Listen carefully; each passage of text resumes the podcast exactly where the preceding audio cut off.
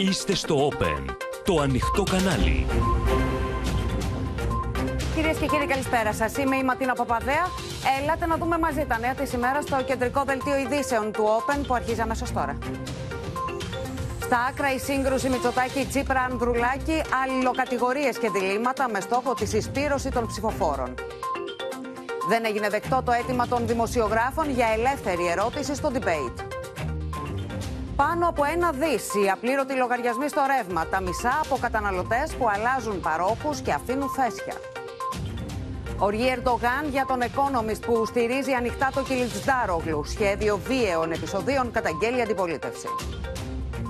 Ο αρχηγός των μισθοφόρων της Βάγνερ βρίζει τη ρωσική στρατιωτική ηγεσία με φόντο σωρούς νεκρών στρατιωτών του και απειλεί να εγκαταλείψει το Παχμούτ. Νέο μακελιός στη Σερβία με τουλάχιστον 8 νεκρούς. 21 ετών ο δράστης άρχισε να πυροβολεί αδιακρίτως από το αυτοκίνητό του. Στην εντατική, ο μεγάλος συνθέτης Γιάννης Μαρκόπουλος.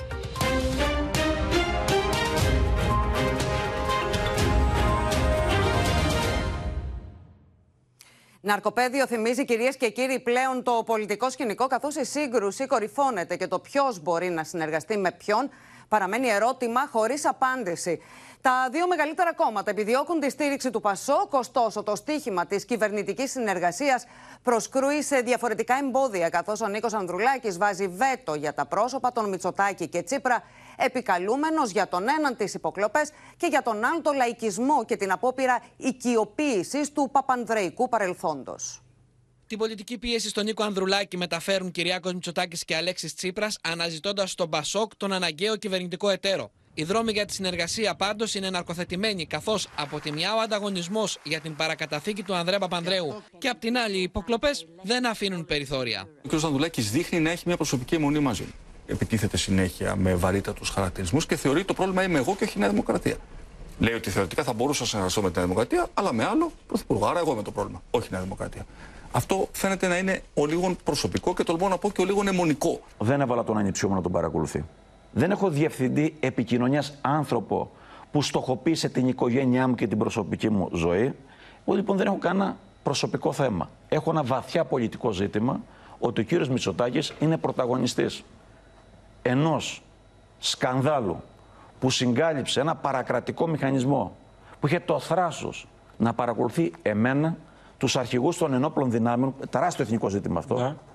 να παρακολουθεί υπουργούς της ίδιας της κυβέρνησης. Σφοδρή είναι η σύγκρουση και μεταξύ Πασόκ και ΣΥΡΙΖΑ. Η πολιτική κληρονομιά του Ανδρέα Παπανδρέου και το ποιος εκφράζει σήμερα τους μη προνομίουχου φέρνει στα μαχαίρια Νίκο Ανδρουλάκη και Αλέξη Τσίπρα, ο οποίος βρίσκει επίκαιρα τα συνθήματα που χρησιμοποιούσε ο Ανδρέας Παπανδρέου. Τους πονάει που μιλάμε για την αλλαγή. Διότι τα συνθήματα αυτά δεν αποτελούν ιδιοκτησία κανενός. Οι μεγάλες κατακτήσεις του λαϊκού κινήματος και της δημοκρατικής παράταξης στον τόπο μας ανήκουν σε όλους τους δημοκράτες πολίτες. Και αν τα συνθήματα αυτά έχουν γίνει για άλλη μια φορά επίκαιρα, γι' αυτό ευθύνεται η δεξιά που δεν άλλαξε.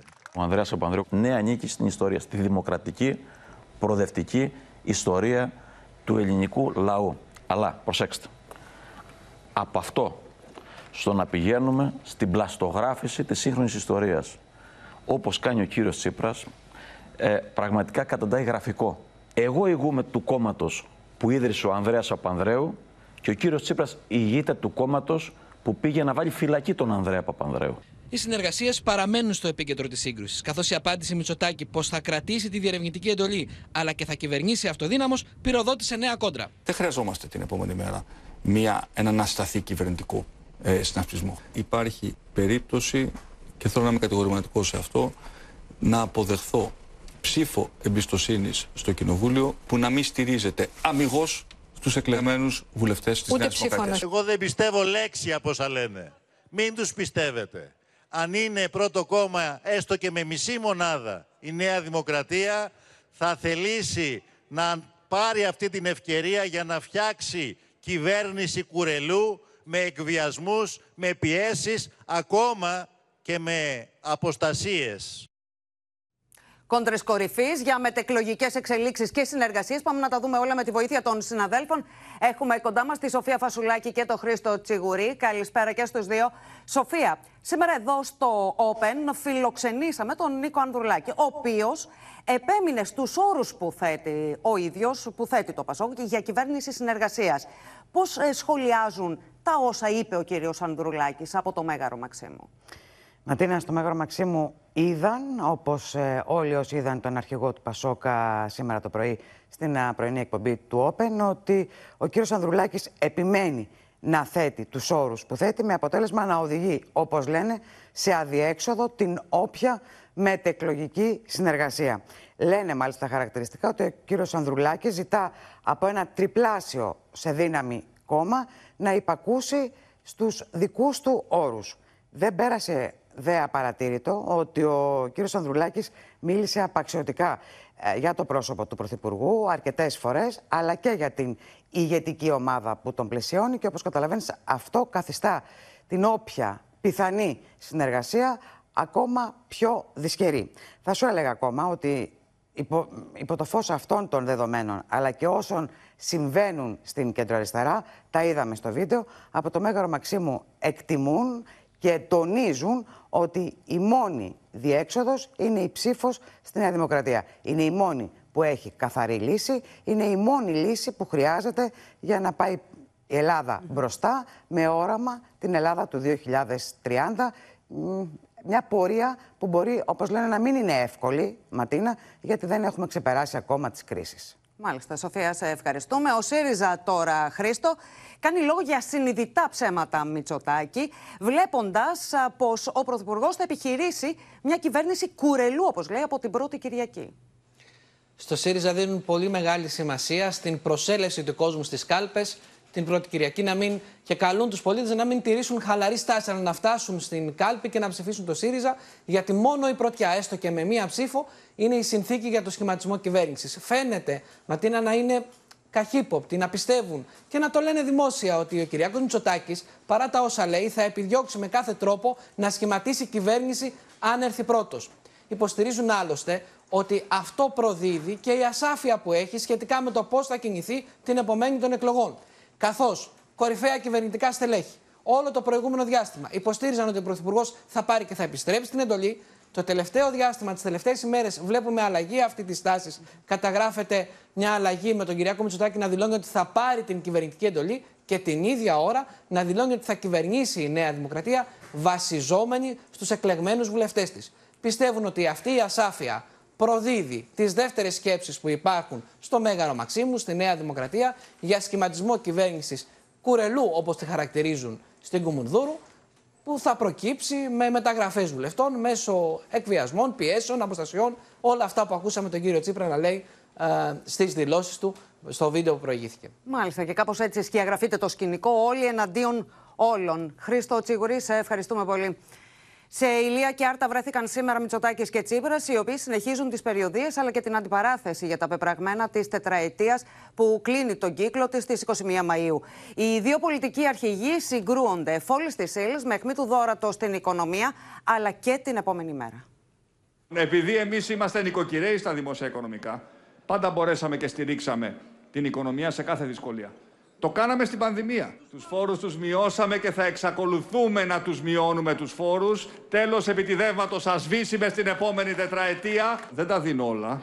Άλλοι τα δίνουν όλα. Θα συνεχίσει ο λογαριασμός να μην βγαίνει. Θα συνεχίσουν τα νοικοκυριά να σώνεται το εισόδημά τους στην τρίτη εβδομάδα του μήνα, να μην μπορούν να πληρώσουν το ρεύμα, να μην μπορούν να πάνε στο σούπερ μάρκετ. Η ακρίβεια και η αύξηση των μισθών παραμένουν ψηλά στη λίστα των προβλημάτων που αντιμετωπίζουν οι πολίτες, με τους πολιτικούς αρχηγούς να προσπαθούν να τους πείσουν ποιος θα διαχειριστεί καλύτερα τις τύχες τους την επόμενη μέρα. Δεύτερη προτεραιότητα η υγεία, με τα μεγάλα κόμματα να υπόσχονται ότι όλα θα αλλάξουν.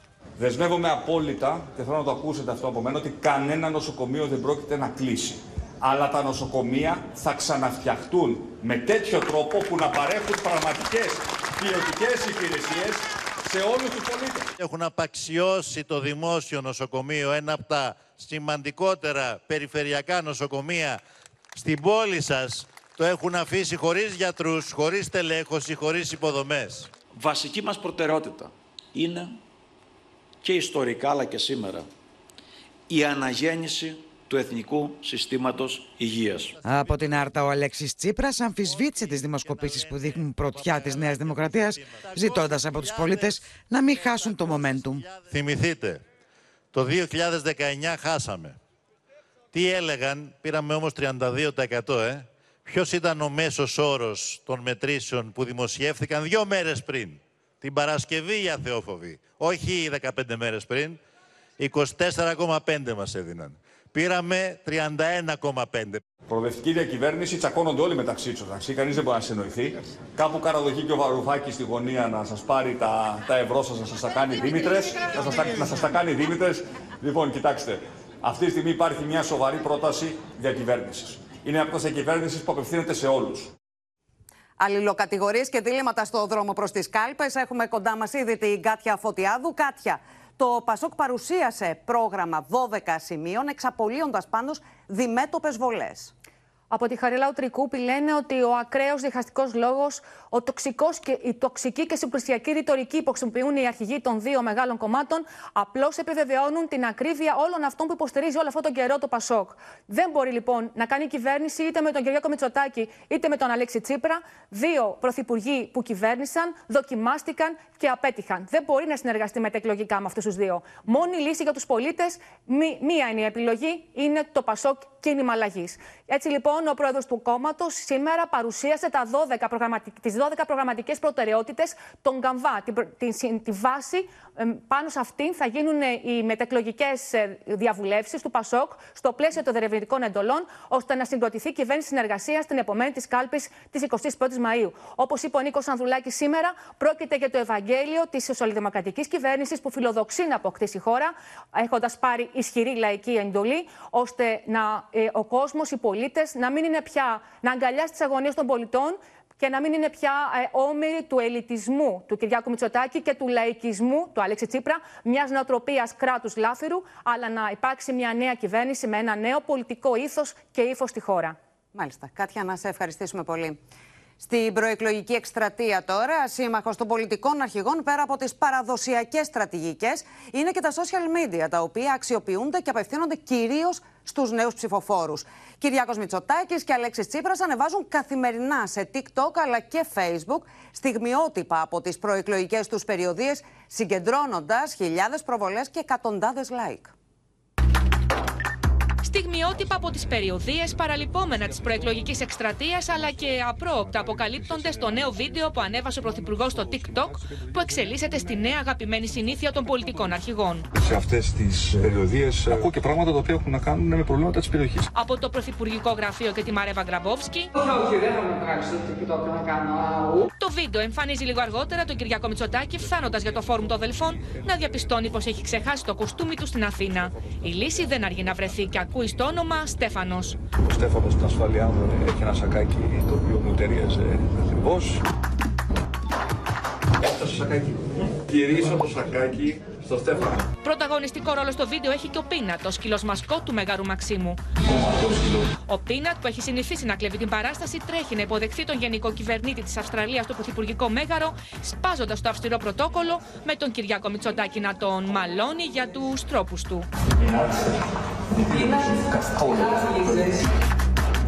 Την μπασκετική ευχή να καταφέρει να πετύχει ένα buzzer beater αποτέλεσμα στι επερχόμενε εκλογέ, όπω ο Κώστας Λούκα για λογαριασμό του Ολυμπιακού κόντρα στη Φενέρ Μπαχτσέ μέσα στην Κωνσταντινούπολη, έδωσε ένα φίλο των Ερυθρόλευκων στον Αλέξη Τσίπρα κατά την περιοδία του χθε στην Τρίπολη.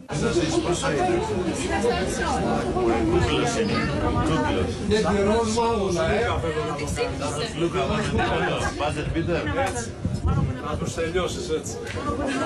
Ας είσαι Μου έδωσες ιδέα τώρα, έτσι. Με έξι τελικά ενότητες, αλλά χωρίς ελεύθερη ερώτηση από τους δημοσιογράφους, θα διεξαχθεί το debate των πολιτικών αρχηγών την προσεχή Τετάρτη. Τα κόμματα, κατά τη διάρκεια της σημερινής συνεδρίασης της Διακομματικής Επιτροπής, κατέληξαν στις λεπτομέρειες της τηλεμαχίας που θα διαρκέσει τρεις ώρες. Χωρίς ελεύθερη ερώτηση από τους δημοσιογράφους, θα διεξαχθεί τελικά η τηλεμαχία των πολιτικών αρχηγών την ερχόμενη Τετάρτη, καθώς η Διακομματική Επιτροπή που συνεδρίασε σήμερα απέρριψε το σχετικό αίτημα των δημοσιογράφων που θα συμμετάσχουν στη διαδικασία. Λυπάμαι που τα πολιτικά κόμματα, η Διακομματική Επιτροπή δηλαδή, οτιδήποτε περιέχει την έννοια ελευθερία στο debate το απορρίπτει.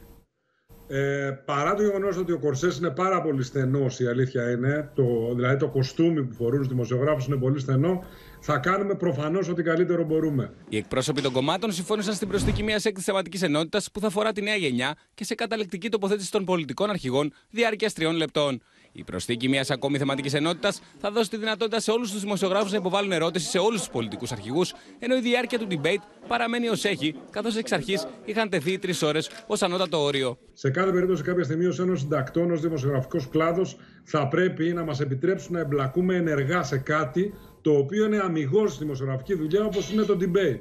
Άλλωστε, μην ξεχνάτε ότι δεν ανακαλύπτουμε την Αμερική, ή μάλλον μπορεί και να ανακαλύπτουμε την Αμερική. Α κοιτάξουμε λίγο πώς γίνονται τα debate στο εξωτερικό. Επιθυμούμε να γίνει ένας διάλογος και μια σύγκριση όλων των κομμάτων, όλων των πολιτικών προτάσεων για τις επόμενες εκλογές. Το debate πρέπει να γίνει με τη συμμετοχή και των έξι κομμάτων.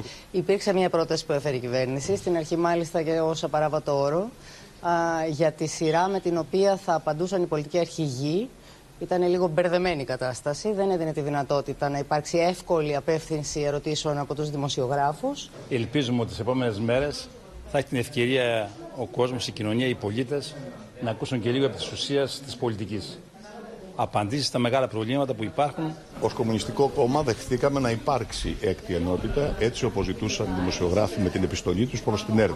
Όσον αφορά το θέμα, καταλήφθηκε να είναι το θέμα της νέας γενιάς. Θα πρέπει να έχουν οι δημοσιογράφοι ουσιαστικό ρόλο και θα έπρεπε να ρωτήσουν ό,τι θέλουν. Συνταχθήκαμε απόλυτα με το αίτημα των δημοσιογράφων για ελεύθερη ερώτηση και μάλιστα κάναμε και μια έξτρα πρόταση να μπορούν να μεταφέρουν και ερωτήσεις πολιτών Στη Διακομματική Επιτροπή του Υπουργείου Εσωτερικών καθορίστηκε και η σειρά με την οποία θα τοποθετηθούν οι πολιτικοί αρχηγοί σε κάθε θεματική ενότητα. Και τα βλέμματα είναι στραμμένα στο debate των πολιτικών αρχηγών. Ωστόσο, Στέλλα Παπαμιχαήλ, υπάρχει προβληματισμός για τους όρους αλλά και για το ρόλο των ε, συναδέλφων στην τηλεμαχία αυτή.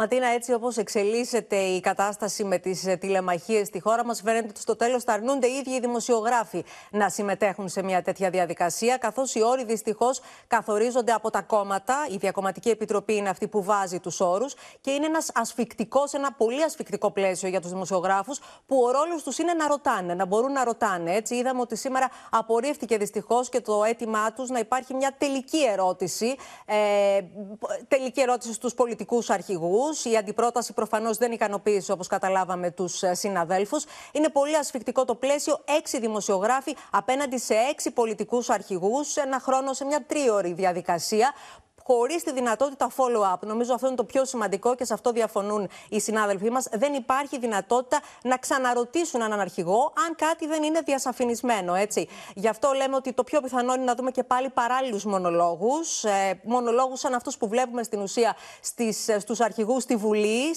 κοινοβουλευτικούς μονολόγους, χωρίς δυνατότητα απαντήσεων και διασαφήνισης απαντήσεων. Γι' αυτό και στο τέλος είναι πολύ πιθανό Ματίνα τελικά οι πολιτικοί να θέλουν να πάρουν μέρος σε debate, αλλά να αρνούν αρνούνται να θέλουν να πάρουν μέρος σε αυτή τη διαδικασία οι δημοσιογράφοι, διότι ακυρώνεται ο ρόλος τους. Επί της ουσίας, χωρίς θεματικέ ε, αλλαγές εγκριτικά με τις προηγούμενες τηλεμαχίες. Στέλλα Παπαμιχαήλ, σε ευχαριστούμε πολύ. Η σύγκρουση Μητσοτάκη-Τσίπρα δεν σταματά, κυρίες και κύριοι, στα προγράμματα της επόμενης τετραετίας ή στις μετεκλογικές συνεργασίες, αλλά επεκτείνεται και για το εάν μπορεί ο Πρωθυπουργός να χρησιμοποιεί το κυβερνητικό αεροσκάφος μέσα στην προεκλογική περίοδο. Ο Αλέξης Τσίπρας επανέλαβε τις καταγγελίες του από την Άρτα με τον Κυριάκο Μητσοτάκη να απαντά ότι παραμένει Πρωθυπουργός της χώρας. Αυτό είναι το κυβερνητικό αεροσκάφος με το οποίο προσγειώθηκε χθες στην Κεφαλονιά ο Κυριάκος Μητσοτάκης και κατηγορήθηκε από τον Αλέξη Τσίπρα ότι κάνει προεκλογική εκστρατεία με τα χρήματα των Ελλήνων φορολογουμένων. Ο πρόεδρος του ΣΥΡΙΖΑ επανέλαβε τις αιτιάσεις του με εχμές προς το πρόσωπο του Πρωθυπουργού από την Άρτα. Θέλω να με συγχωρέσετε που καθυστέρησα λίγο να έρθω. Αλλά εγώ, ξέρετε, δεν ταξιδεύω με το κρατικό αεροπλάνο και με τα λεφτά των Ελλήνων φορολογουμένων. Εγώ δεν ταξίδευα με το κρατικό για την προεκλογική εκστρατεία ούτε όταν ήμουν πρωθυπουργός, γιατί εγώ δεν πίστευα και δεν πιστεύω ότι αυτό το κράτος είναι ιδιοκτησία κανενός. Μιλώντας χθες στο Σταρ και τη Μάρα Ζαχαρέα, ο Κυριάκος Μητσοτάκης απάντησε στον αρχηγό της αξιωματικής αντιπολίτευσης, υποστηρίζοντας ότι ο Αλέξης Τσίπρας έχει κάνει καριέρα επιτιθέμενο σε βάρος του. Είμαι καταρχάς συνηθισμένος στις προσωπικές επιθέσεις του κ. Τσίπρα. Καριέρα έχει κάνει με αυτό, δεν του έχει βγει σε καλό. Εφτά χρόνια από τότε που εκλέχτηκα αρχηγός της Νέας Δημοκρατίας είναι το ίδιο βιολί. Τώρα και το πρωθυπουργικό αεροπλάνο. Γιατί δεν ζήτησε και ο κ. Τσίπρας να βγω από το Μαξίμου; Να φύγω από το Μαξίμου. Είμαι πρωθυπουργός, κυρία Ζαχαρέ. Χρησιμο, χρησιμοποιώ το πρωθυπουργικό αεροπλάνο μόνο όταν δεν έχω άλλο τρόπο να κινηθώ. Τη σκητάλη πήρε αμέσως μετά η Νέα Δημοκρατία, η οποία κατηγόρησε τον Αλέξη Τσίπρα ότι λέει ψέματα, απαριθμώντας πόσες φορές είχε πάρει το κυβερνητικό αεροσκάφος στην καρδιά της προεκλογικής περίοδου το 2019. Ο κύριος Τσίπρας συνελήφθη για μία ακόμη φορά ψευδόμενος. Στις 14 Ιουνίου του 2019 χρησιμοποίησε το αεροσκάφος για να πετάξει από τη Μάλτα στη Ρόδο. Στις 27 Ιουνίου του 2019 είχε χρησιμοποιήσει ένα από τα κυβερνητικά αεροσκάφη για να επιστρέψει στο αεροδρόμιο της Ελευσίνας από τη Χρυσούπολη. Επίθεση στον Κυριάκο Μητσοτάκη για τη χρήση του αεροσκάφους εξαπέλυσε και ο Κυριάκος Βελόπουλος, δείχνοντας ένα στιγμιότυπο που ανέβασε ο Πρωθυπουργός στο TikTok. Εμένα δεν με ενόχλησε που πήρε ο Πρωθυπουργός μόνο το αεροπλάνο. Και στο λέω εντύμω. Ναι. Το πήρε ο Πρωθυπουργός, είναι γιοταχή, είναι γι' αυτό και κάνει ό,τι θέλει. Αυτό με ενόχλησε περισσότερο. Αυτό σημαίνει ότι μας έχει πραγματικά, θα το πω ευθέως, γραμμένο στα παλιά του υποδήματα. Μία ακόμα πολιτική σύγκρουση ξέσπασε πάντως και στα αριστερά του ΣΥΡΙΖΑ, καθώς ο Αλέξης Τσίπρας απάντησε εχμηρά στην κατηγορία Κουτσούμπα ότι η κυβέρνηση του ΣΥΡΙΖΑ ήταν η χειρότερη. Την ίδια ώρα είναι σαφής η προσπάθεια της Κομουνδούρου να τραβήξει έντονη διαχωριστική γραμμή με τον Γιάννη Βαρουφάκη. 16 μέρες πριν το στήσιμο της κάλπης, συγκρουσιακό είναι το τοπίο και στον αριστερό χώρο. Ο Αλέξης Τσίπρας δεν άφησε αναπάντητη την κριτική κουτσούμπα πως η κυβέρνηση ΣΥΡΙΖΑ ήταν η χειρότερη μέχρι την ημέρα που παρέδωσε την εξουσία, πυροδοτώντας έτσι νέο κύκλο αντιπαράθεσης με τον Περισσό. Το τι πλαστήρας τι παπάγος ήταν ένα λάθος, μια λάθος γραμμή, την οποία την πλήρωσε και το λαϊκό κίνημα και η χώρα. Οφείλει λοιπόν ο κύριος Κουτσούπα στα ζητήματα αυτά να διαβάσει λίγο την ιστορία και την πλούσια ιστορία του Κομμουνιστικού Κόμματος. Γιατί άκουσα προχθές ότι είπε ότι η χειρότερη κυβέρνηση που πέρασε από τον τόπο ήταν αυτή του ΣΥΡΙΖΑ. Ε; Μια κυβέρνηση που μέσα σε, στις πιο δύσκολες δημοσιονομικά συνθήκες έβαλε 2,5 εκατομμύρια ανασφάλιστους μέσα στο σύστημα, για να, στο σύστημα υγείας. Λοιπόν, δεν μπορεί να λέγονται τέτοια πράγματα από το Κομμουνιστικό Κόμμα. Και οφείλει λοιπόν, εντάξει, οι διαφορές μας είναι γνωστές. Υπάρχει σεβασμός όμως. Αν δεν του δώσουν, λέει, τους βουλευτές που μπορεί να του λείπουν για να κυβερνήσει με το Πασό, ανοίγουμε τον δρόμο στο Μητσοτάκι. Ή μαρτωδιά. Τι άλλο θα ακούσουν από δάφτους. Αλλά αυτή είναι.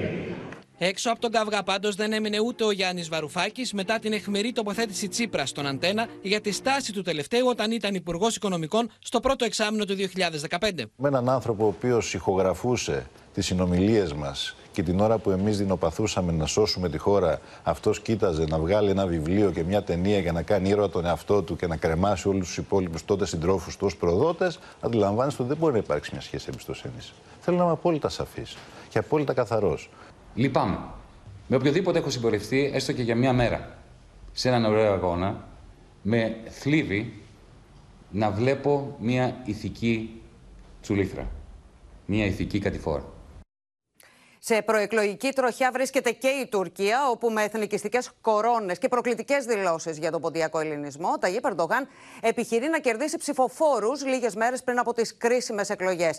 Πλειοδοσίας στι προκλήσεις και από τον Κίλιτ Ντάρογλου, που έθεσε ζήτημα αποστρατιωτικοποίησης των ελληνικών νησιών. Και όλα αυτά την ώρα που οι δύο μονομάχοι διασταυρώνουν τα ξύφη τους για την οικονομία.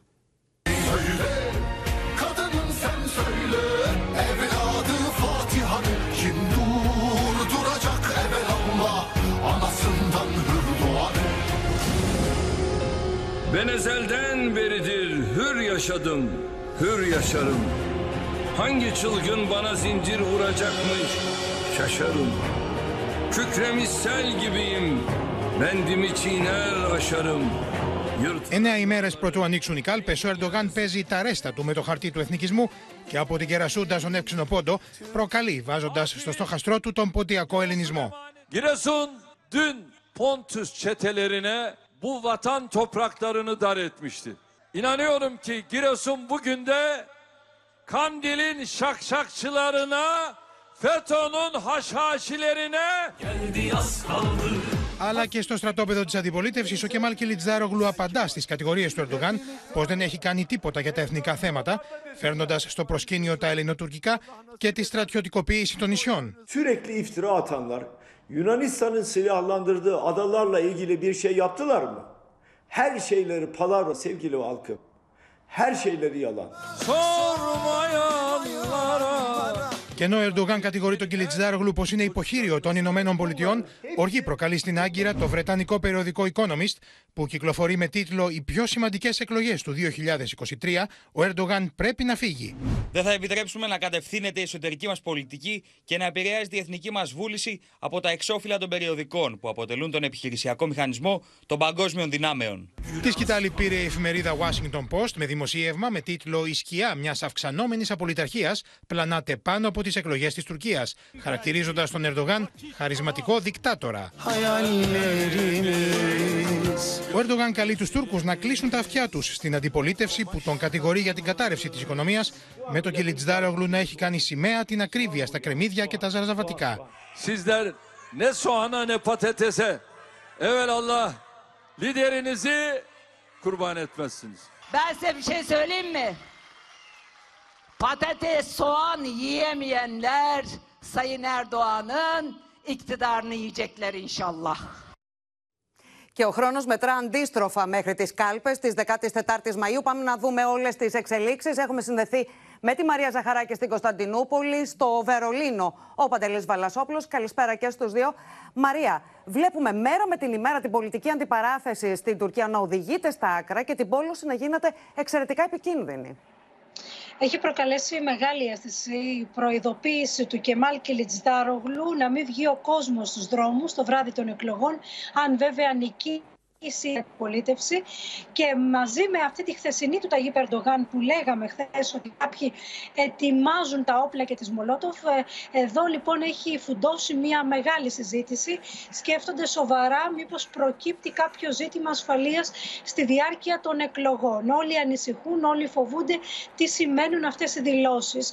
Ο υποψήφιος της αντιπολίτευσης απίφθινε έκκληση στους ψηφοφόρους γιατί όπως είπε ο Κιλιτστάρογλου οι απογοητευμένοι οπαδοί του Τούρκου Προέδρου μπορεί να αντιδράσουν βία. Αυτή η συζήτηση όμως να πω ότι έχει φουντώσει, ε, συζητείται εδώ και μέρες λόγω της πόλωσης που επικρατεί αλλά και λόγω των σεναρίων που κυκλοφορούν ότι αν ο Ερντογάν δεν θα δεχ, δεν δεχτεί την ήττα του, τότε θα δημιουργηθεί ένταση στις εκλογές. Αυτό λοιπόν συζητείται πάρα πολύ έντονα στην Τουρκία.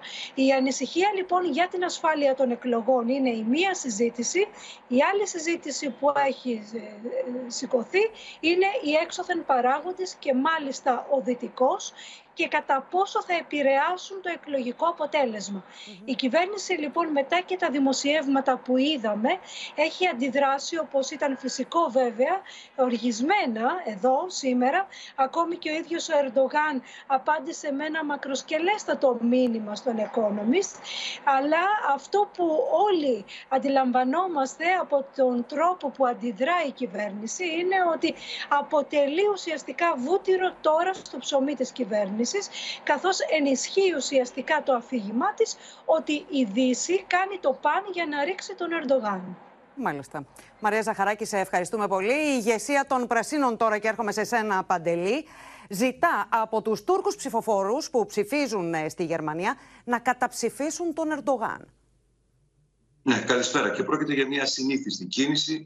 Δεν συνηθίζεται να παρεμβαίνουν σε εθνικές εκλογές. Αυτό δείχνει όμως πόσο σημαντικό είναι και για τη Γερμανία. Και βέβαια μιλάμε, δεν μιλάμε για ένα τυχαίο κόμμα. Το κόμμα των Πρασίνων κυβερνάει στη Γερμανία και έχει και το Υπουργείο Εξωτερικών με την κυρία Μπέρμποκ. Η ανακοίνωση λοιπόν των Πρασίνων ζητάει, καλεί τους Τούρκους της Γερμανίας να καταψηφίσουν τον πρόεδρο Ερντογάν και το αυταρχικό του καθεστώς, όπως λέει η ανακοίνωση, και να γυρίσουν την Τουρκία στο δρόμο της δημοκρατίας και του κράτους δικαίου. Οι ίδιοι ζητάνε από την τουρκική κυβέρνηση να απελευθερώσει τους δημοσιογράφους και τους πολιτικούς που κρατεί στις φυλακές, κυρίως τον κύριο Ντεμιρτά, τον Κούρδο, αλλά κάνει και παρέμβαση στην εξωτερική πολιτική της Τουρκίας. Όπως λέει η ανακοίνωση, καταδικάζουμε την επιθετική πολιτική, εξωτερική πολιτική της Τουρκίας, που δεν πρέπει να συνεχιστεί, πρέπει να σταματήσει και η Τουρκία να βασίζει την εξωτερική πολιτική της στο διεθνές δίκαιο και στα ανθρώπινα δικαιώματα.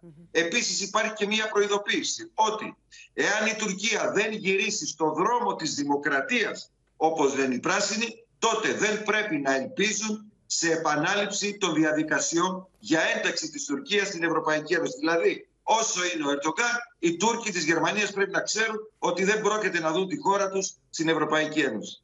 Μάλιστα. Παντελή Βαλασόπουλο, σε ευχαριστούμε πολύ. Στο μέτωπο τη Ουκρανία τώρα, σε ένα οργισμένο ξέσπασμα, αλλά και απειλή που μπορεί να έχει σημαντικέ επιπτώσει στον πόλεμο, προχώρησε ο επικεφαλή τη ρωσική ομάδα μισθοφόρων. Ο Μπριγκόζιν δήλωσε ότι οι δυνάμει τη Βάγνερ θα αποχωρήσουν από τον Μπαχμούτ στι 10 Μαου, εκτοξεύοντα σφοδρά πυρά κατά του Ρώσου Υπουργού Άμυνα. Δηλώσει φωτιά από τον Λαυρόφ κατά των Ηνωμένων Πολιτειών για την επίθεση με ντρόουν στο Κρεμλίνο. У нас нехватка боеприпасов 70%! Шойгу! Герасимов! Где боеприпасы? Посмотрите на них, су... Με ύβρι και φωνέ, ο επικεφαλή τη ομάδα Βάγνερ Πριγκόζιν εμφανίζεται μπροστά από σωρού νεκρών μαχητών του και ξεσπά οργισμένα εναντίον του Υπουργού Άμυνα τη Ρωσία και του αρχηγού του στρατού, θέτοντα μάλιστα χρονικό τελεσίγραφο. Καταγγέλει πω η Μόσχα δεν προμηθεύει τι μονάδε του με πυρομαχικά και κάνει σαφέ πω θα αποχωρήσουν από τον Μπαχμούτ στι 10 Μαου. Вы сидите тв... в дорогих клубах. Ваши дети прутся от жизни и снимают на ютюбе ролики. А теперь слушайте меня, су***, блядь. Это чьи-то, блядь, отцы и чьи-то сыновья. Και ενώ ο Γευγενή Πριγκόζιν στρέφει τα πυρά του για μία ακόμη φορά προ τη Μόσχα, λέγοντα ότι ο φθόνο δεν την αφήνει να εξοπλίσει με επάρκεια την ομάδα Βάγνερ ώστε να καταλάβει τον Μπαχμούτ, το Κρεμλίνο αρνείται να σχολιάσει τα λεγόμενα του επικεφαλή τη. Да, и, разумеется, мы видели его в средствах массовой информации, но э, я не могу это комментировать, потому что это касается хода специальной военной операции. Το Κίεβο από την πλευρά του διαμηνύει ότι ο λόγο τη αποχώρηση των μονάδων από τον Μπαχμούτ είναι το γεγονό πω δεν μπορούν να αποκτήσουν τον έλεγχο τη πόλη και έχουν μεγάλε απώλειε. Και όλα αυτά σε μια χρονική συγκυρία που τα βλέμματα είναι στραμμένα σε μια ενδεχόμενη κλιμάκωση των εχθροπραξιών, με τον Σεργέη Λαυρόφ να προειδοποιεί με απάντηση για την καταγγελόμενη από τη Μόσχα απόπειρα πλήγματο στην επίσημη κατοικία του Βλαντίμιρ Πούτιν. Мы будем отвечать не разговорами о том, казус белли это или нет, э, а будем отвечать конкретными действиями. Λίγε ώρε μετά τι κατηγορίε τη Μόσχα για απόπειρα χτύπηματο του Κρεμλίνου με δύο drones, ένα μη επανδρομένο αεροσκάφο εμφανίστηκε να πετά πάνω από το κέντρο του Κιέβου. Από την αναχέτησή του ξέσπασε πυρκαγιά σε κτίρια και προκλήθηκαν ζημιέ.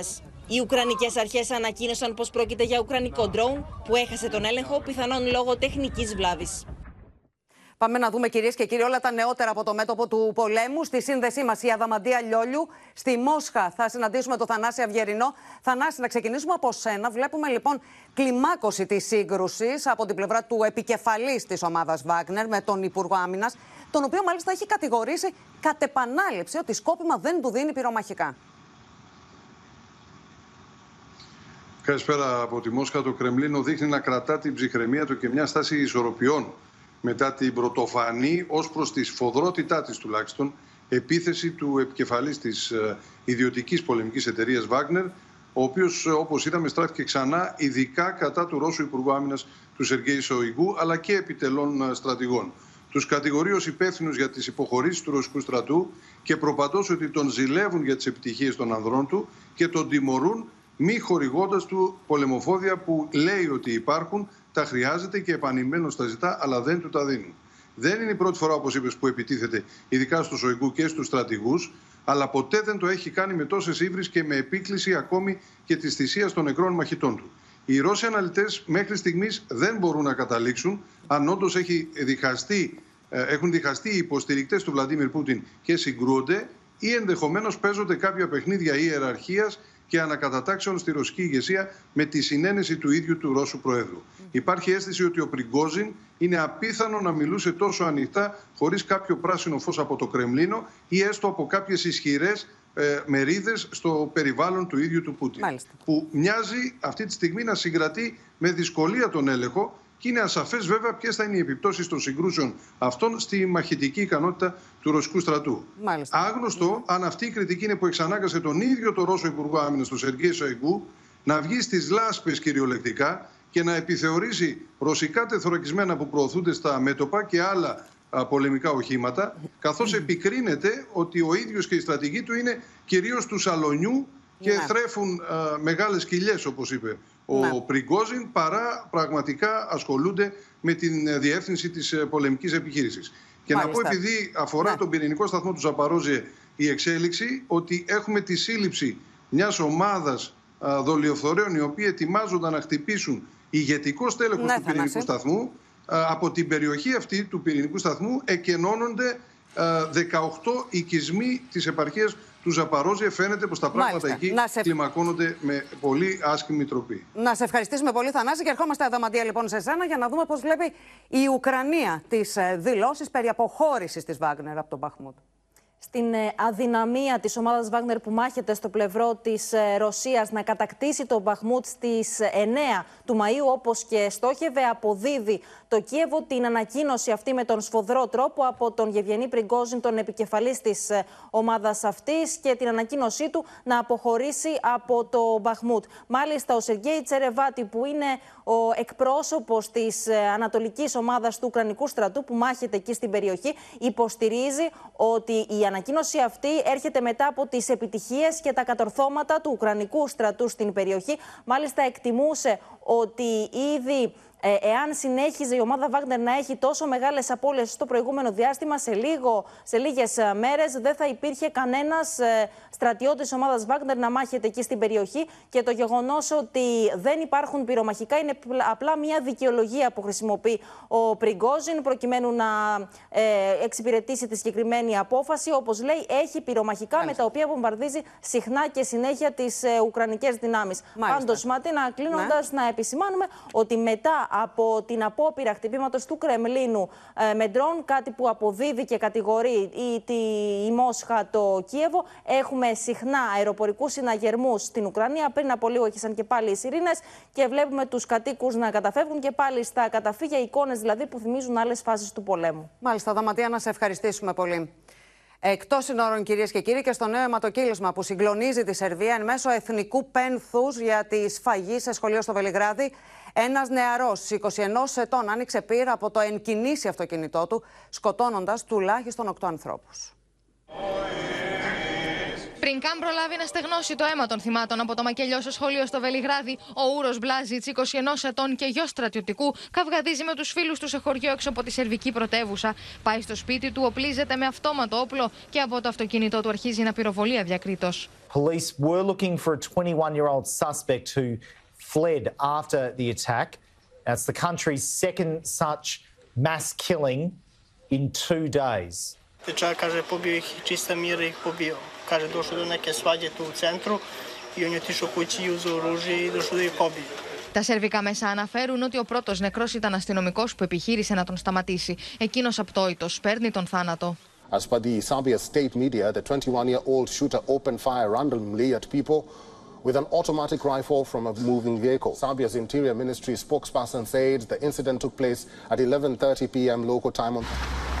η αστυνομία στην ιταράστια επιχείρηση για να καταφέρει να συλάβει τον μακελάρη εντοπίζει τον δράστη και τον περικυκλώνει. Μετά από ανταλλαγή πυρών καταφέρνει να τον συλάβει. Η ζυριστική μας είναι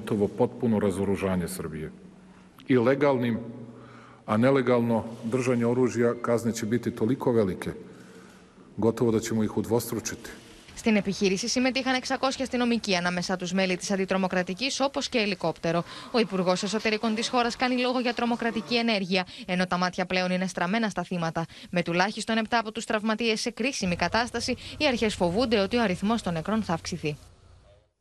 Πίσω στα δικά μας, σε πολύ ψηλά επίπεδα, παραμένουν τα χρέη των Ελλήνων για το ρεύμα, με μεγάλο μέρος από τα φέσια να δημιουργείται από στρατηγικούς κακοπληρωτές. Κοντά μας είναι ο Στέφανος Σίσκο και θα μας πει περισσότερα. Ναι, Ματίνα, μπορεί να βλέπουμε ότι αποκλιμακώνονται οι τιμές του ρεύματος και στη χοντρική και στη λιανική. Πλέον οι επιδοτήσεις που χρειάζονται είναι πάρα πολύ μικρές για να φτάσουν σε προσιτά επίπεδα οι λογαριασμοί. Ωστόσο, όπως είπες και εσύ, αυξάνονται συνεχώς τα ληξιπρόθεσμα χρέη για το ρεύμα. Όπως θα δούμε στην πρώτη μας κάρτα, ε, αυτά βρίσκονται αυτή τη στιγμή σε πάνω από ένα δισεκατομμύριο ευρώ. Το 50% οφείλεται σε ε, καταναλωτές οι οποίοι δεν μπόρεσαν να πληρώσουν, είχαν οικονομικές δυσκολίες, αλλά τα έχουν βάλει σε διακανονισμό.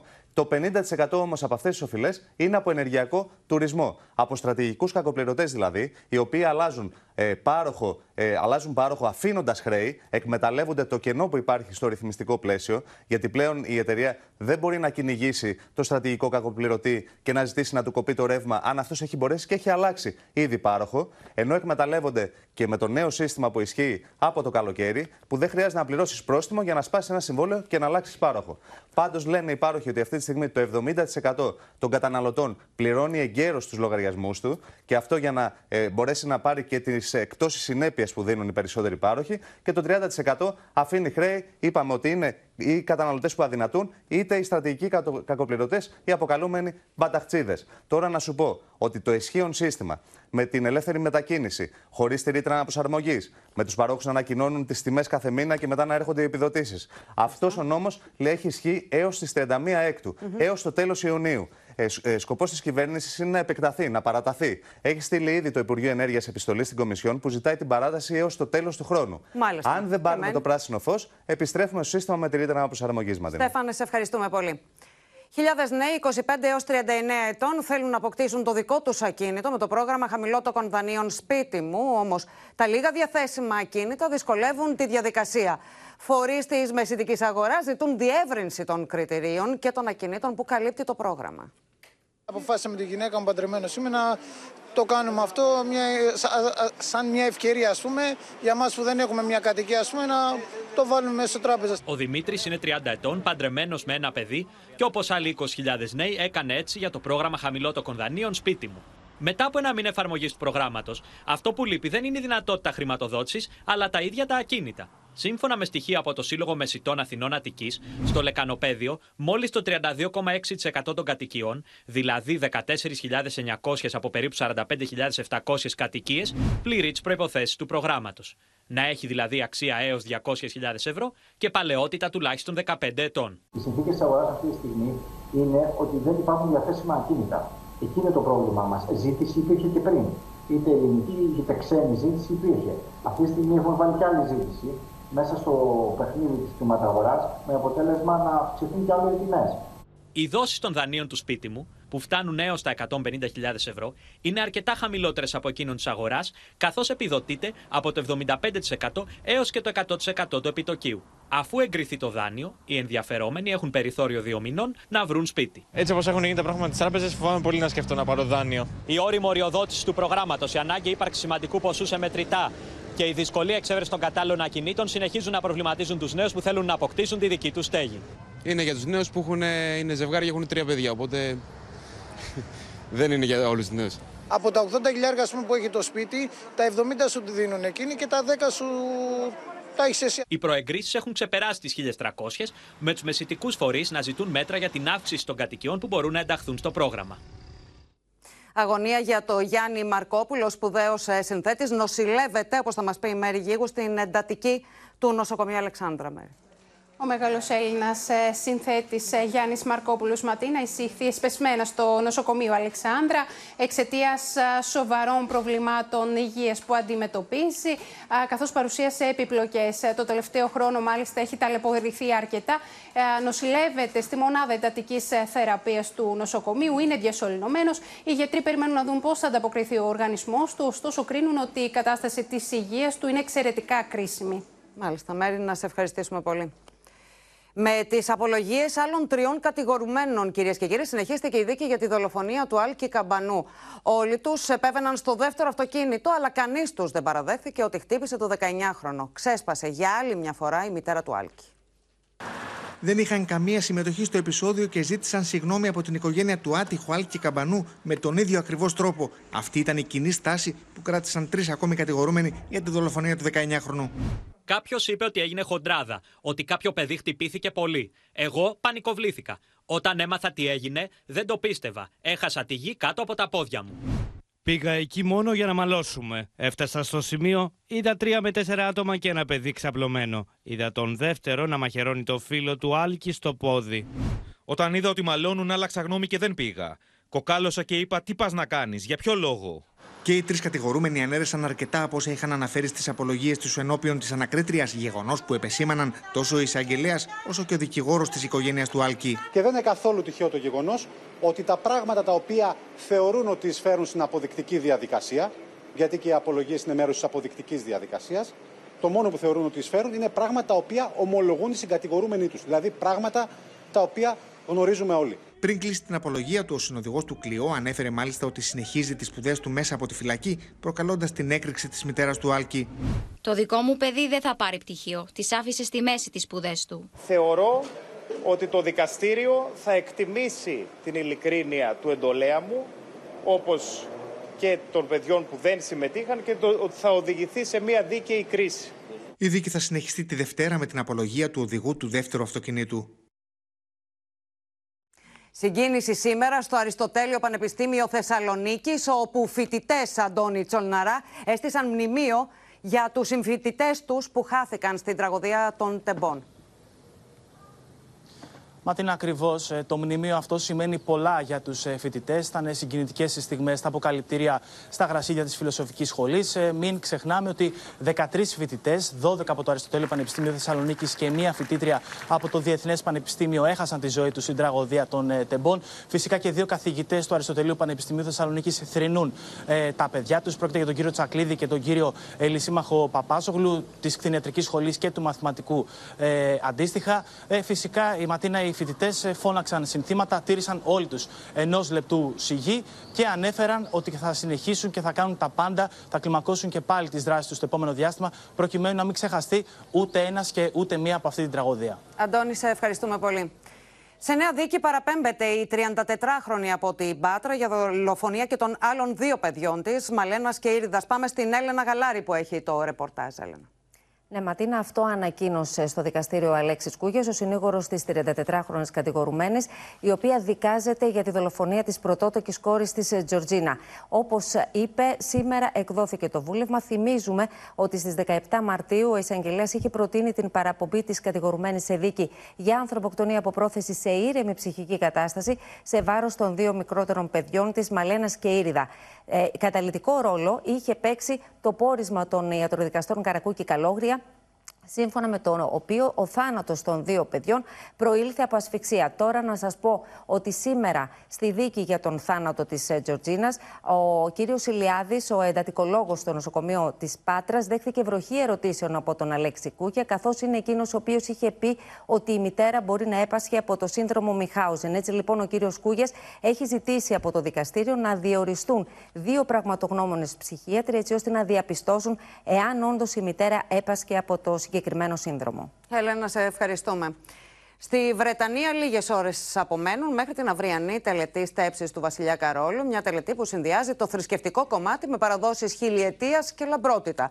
Στο Λονδίνο χιλιάδες πολίτες έχουν ήδη πάρει θέσεις γύρω από τους δρόμους από τους οποίους θα περάσει ο Βασιλιάς Κάρολος και η σύζυγός του Καμίλα. The King and Queen Consort depart Buckingham Palace at 10.20 in the Diamond Jubilee State coach, drawn by six Windsor Greys, and process up the Mall, escorted by four divisions of the Household Cavalry. Πυρετώδης είναι οι προετοιμασίες για την αυριανή ιστορική στέψη του βασιλιά Καρόλου του Τρίτου.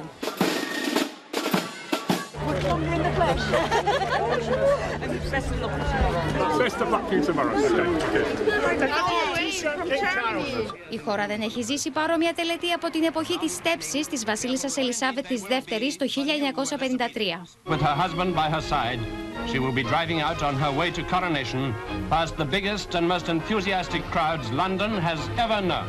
Το τελετουργικό διαμορφώθηκε σύμφωνα με την παράδοση που ισχύει εδώ και αιώνες στη Μεγάλη Βρετανία. Bishop of Canterbury crowns the king with St Edward's crown. Κάποιοι έχουν κατασκηνώσει εδώ και μέρες έξω από το παλάτι του Buckingham, προκειμένου να βρίσκονται όσο το δυνατόν πιο κοντά στο χώρο. We've always been a massive fan of the royal family. We're excited to see what Kate's going to wear. Oh yeah, the And colors. Ο Καρόλος θα γίνει ο 40ος μονάρχης που στέφεται στο βαΐο του Westminster. Well, you know what you're getting because he's been practicing for a bit. and I don't think he'll change. Um, you know, he is committed of his, um, his own level of service, and that will remain true. Περισσότεροι από 2.200 είναι οι επίσημοι καλεσμένοι, ανάμεσά τους η σύζυγος του Ουκρανού Προέδρου Ολένα Ζαλένσκα και του Αμερικανού Τζιλ Μπάιντεν, τις οποίες υποδέχθηκε η σύζυγος του Βρετανού Πρωθυπουργού Ρίση Σούνακ. Η πιο ηχηρή απουσία θα είναι εκείνη της δούκησας του Σάσεξ, Μέγαν Μάρκ, μετά το ρήγμα με τη βασιλική οικογένεια, ενώ σύμφωνα με βρετανικά μέσα, ο Χαρή είναι ήδη στο Λονδίνο και συναντήθηκε με τον Κάρολο στο παλάτι του Μπάκιχαμ. Και στο σημείο αυτό ολοκληρώθηκε το κεντρικό δελτίο ειδήσεων. Μείνετε στο Open αμέσως μετά. Ακολουθεί η καθημερινή σειρά η δική μας οικογένεια. Και στις 9 μην χάσετε την ξένη ταινία για όλη την οικογένεια, Ο πλανήτης του Βουίλι. Κυρίες και κύριοι από όλους εμάς, καλό βράδυ.